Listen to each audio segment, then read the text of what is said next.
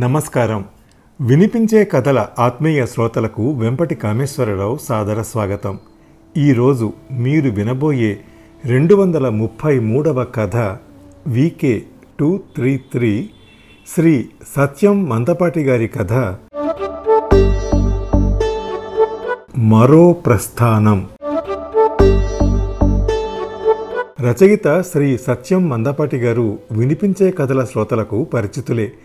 వారి కథ ఆశా నిశాంతంలో వీకే వన్ సెవెన్ టూగా జీవితమే సఫలము వీకే టూ జీరో టూగా గతంలో వినిపించాను కదా. సత్యం మందపాటి గారు ఎమ్మి త్రివేంద్రంలో విక్రమ్ సారాభాయ్ స్పేస్ సెంటర్లో పదేళ్ళు సేవలందించారు. దాదాపు నలభై ఏళ్ళుగా టెక్సాస్లో ఎంతో తృప్తికరమైన జీవితాన్ని అనుభవిస్తున్నారు. సాహిత్యం వారి ప్రవృత్తి. పంతొమ్మిది వందల అరవై ఆరు నుంచి ఎన్నో కథలు నవలలు కవితలు నాటికలు వ్యాసాలు శీర్షికలు వారి కలం నుండి జాలువారే. సాలూరి వాసురావు సంగీత దర్శకత్వంలో ఎస్పి బాలు శైలజ వారు వ్రాసిన తొమ్మిది పాటలను పాడారు. ఆ సీడీ అంటే తనకెంతో ఇష్టమంటారు. వారి కథ బృందావనం లఘు చిత్రంగా రూపొందింది. Chaitanya Bharati Vamsi international Sapna Siri foundation Vamsi cultural trust friendship foundation of India Vanguri foundation TANA ATA TAMA TANTEX talks మొదలైన సంస్థల ద్వారా ఎన్నో బహుమతులు ప్రశంసాపత్రాలు పురస్కారాలు అందుకున్నారు. రెండు వేల పంతొమ్మిదిలో వంగూరి ఫౌండేషన్ ఆఫ్ అమెరికా వారి జీవన సాఫల్య పురస్కారం స్వీకరించారు. అన్నట్టు ఈ కథ గురించి రచయిత ఏమంటారంటే ఈ మధ్య ఇంటర్నెట్లో చూసిన ఒక చిన్న వీడియోలోని సందేశం ఈ కథకి ఆధారం. ఇది పది మందికి తెలియజేయాలని చదివిన వారిలో కొంతమందైనా స్పందించి లక్ష్మి లాంటి వారికి చేయూతనిస్తారనే ఉద్దేశంతో ఈ కథ వ్రాశాను అని. వారి కథ మరో ప్రస్థానం. ఇప్పుడు వినిపిస్తున్నాను.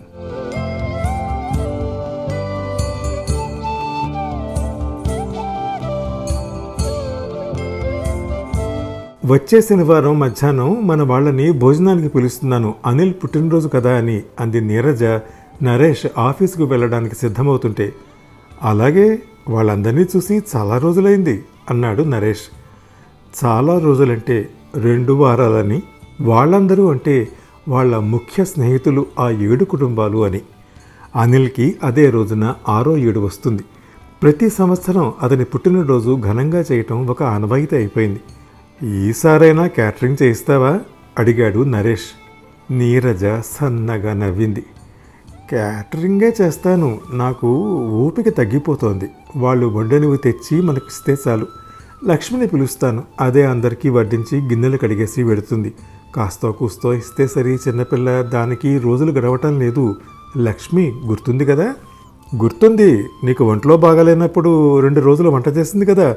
సరే నేను పెడుతున్నాను ఆఫీస్కి వెళ్ళాడు నరేష్.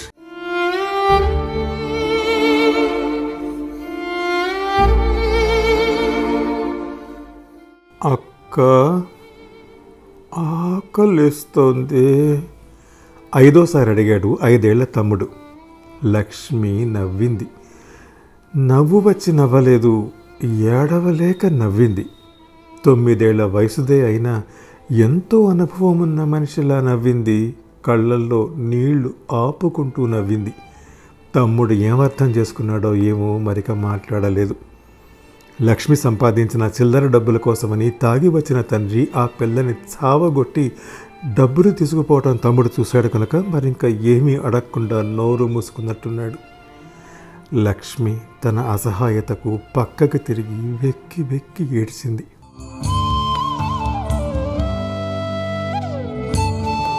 అనుకున్న శనివారం అప్పుడే వచ్చేసింది. నీరజ క్యాటరింగ్ దగ్గర నుంచి అన్నీ సిద్ధం చేసుకుంది. ఇల్లంతా అందంగా అలంకరించింది.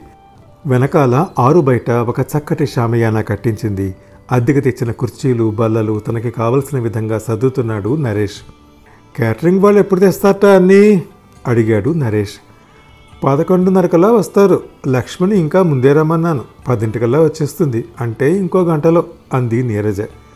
మరి తన మనసులోని మాట బయటపెట్టాడు నరేష్. అర్థం చేసుకున్నట్టుగా నవ్వింది నీరజ. చెప్పాను ఉన్న వాటిల్లో కల్లా మంచి బట్టలు ఉతుక్కుని కట్టుకురమ్మని చెప్పాను అంది. చాప మీద నీరసంగా పడుకున్న తమ్ముడితో అంది లక్ష్మి. ఒరేయ్ ఇవాళ నీకు పండగ. నే వచ్చేటప్పుడు నీకు అన్నం పట్టుకొస్తాను. నీకు నాకు రెండు రోజులకు సరిపోయేంత. వాడి ముఖం ఒక్కసారిగా విచ్చుకుంది. వాడి కళ్ళు సర్కస్ లైట్లలా వెలుగుతున్నాయి. రాత్రి బుతికారేసుకున్న గౌను వేసుకుని బాగుందా అని అడిగింది తమ్ముణ్ణి. లక్ష్మికి తెలుసు వాడు బాగాలేదన్నా ఆ గౌనే తప్పదని. ఎందుకంటే తనకు ఉన్నది ఆ ఒక్క గౌనే కనుక. వాడు తలూపాడు తన అంగీకారం తెలుపుతూ వాడికి జాగ్రత్త పనివగానే వచ్చేస్తాను అని చెప్పి బయటకు వచ్చి నీరజ ఇంటి వైపు నడవసాగింది లక్ష్మి. అలా నడుస్తున్నప్పుడే రెండు రోజులు సరైన తిండి లేకపోవటంలోని ఆ నీరసం తెలిసి వచ్చింది. కళ్ళు తిరుగుతున్నట్టుంటే పక్కనే ఉన్న స్తంభం పట్టుకుని ఒక్క నిమిషం నుంచింది. తర్వాత నడకలో వేగం కొంత తగ్గించి నెమ్మదిగా రోడ్డుకి ఒక పక్కగా నడుస్తోంది.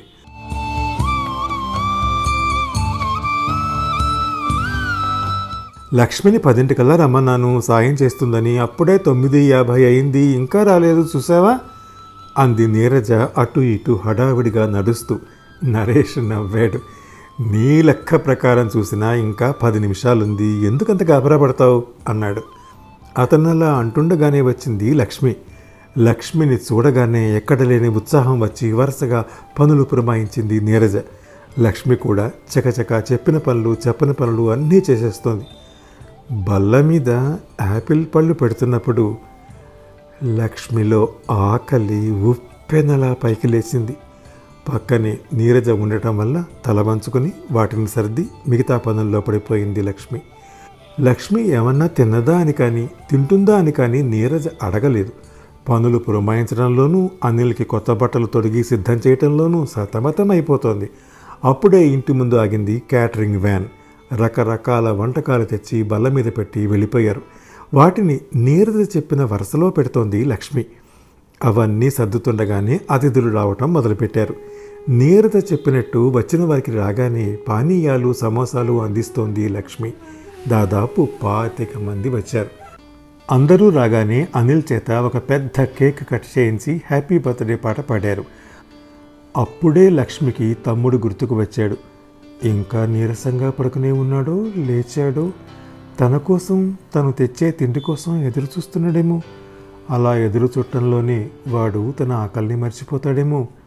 అతిథులందరూ భోజనానికి కూర్చున్నాక నీరజ నిర్దేశకత్వంలో లక్ష్మి వడ్డన చేస్తోంది. కొంతమంది వద్దంటున్నా వినకుండా నీరజ నవ్వుతూ ఏం పర్వాలేదు ఒక్కరోజు కొంచెం ఎక్కువ తింటే ఏమీ అవదు లక్ష్మి ఇంకొంచెం వడ్డించు అని బలవంత పెడుతోంది అనిల్ కూడా అంటున్నాడు వద్దమ్మా ఇంక తినలేను అని. రే ఇవాళ నీ పుట్టినరోజురా ఏం పర్వాలేదు తిను నీకు ఇష్టమని పెరుగ్గారెలు చేయించాను అని ఇంకో రెండు తనే వడ్డించింది. వాడు వద్దమ్మా తినలేను అంటూ మారాన్ చేస్తున్నాడు.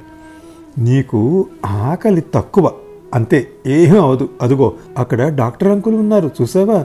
ఆయన కావాలంటే నీకు ఆకలి ఎక్కువయ్యేలా మందిస్తారు ఏం సుధాకర్? అంది నీరజ. సుధాకర్ పక్కనే కూర్చున్న అతని భార్య సుధా అంది అనిల్ సుధాకర్ ఇలాంటి వాటిల్లో ఆరితేరిన డాక్టర్ ఆకలి ఎక్కువ అవడానికి మందిస్తారులే తినో అంది. ఎదురుగా ఉన్న కుర్చీలో కూర్చున్న చంద్ర అన్నాడు డాక్టర్ సుధాకర్తో అవును పోయినసారి నేను అజీర్ణంతో బాధపడ్డప్పుడు మీరు చేసిన వైద్యంతో ఆ అజీర్ణం మరుక్షణంలో జీర్ణమైపోయింది. సుధాకర్ కూడా నవ్వాడు. లక్ష్మి విస్తళ్ళు తీస్తున్నప్పుడు చూసింది ఎంత ఆహారం వృధా అయిందో. పనివాళ్ళు వాటిని చెత్త కుప్పలో పోస్తుంటే అనుకుంది తనలాంటి వారు ఎంతమందికి ఆ ఆహారం ప్రాణం పోస్తుందో అని. నీరజ వెడుతున్న వాళ్ళందరికీ మిగిలిన పదార్థాలు ప్యాకెట్లలో పెట్టి తీసుకెళ్ళండి వృధాగా పారేయటం ఎందుకు? అని బలవంత పెట్టి ఇస్తోంది. అక్కడ ఉన్న గిన్నెలు ఖాళీ అయిపోతున్నాయి. డాక్టర్ సుధాకర్ ఇక మేము పెడతాం అంటూ లేచాడు. అతను బయటికి వస్తుండగా లక్ష్మి ఆయన దగ్గరకు వెళ్ళింది. డాక్టర్ బాబు అని పిలిచింది. ఆయన ఆగాడు. మీరు ఆకలి వేయడానికి మందులు ఇస్తానన్నారు కదా. ఆకలి అస్సలు వేయకుండా ఏదన్నా మందిస్తారా? నాకు నా తమ్ముడికి కావాలి అంది. ఆయన చటుక్కున తలగెత్తి లక్ష్మి వైపు ఆశ్చర్యంగా చూశాడు. లక్ష్మి కళ్ళల్లో నీళ్ళు అక్కడే ఉందామా బయటికి వద్దామా అని ఆలోచిస్తూ మెరుస్తున్నాయి.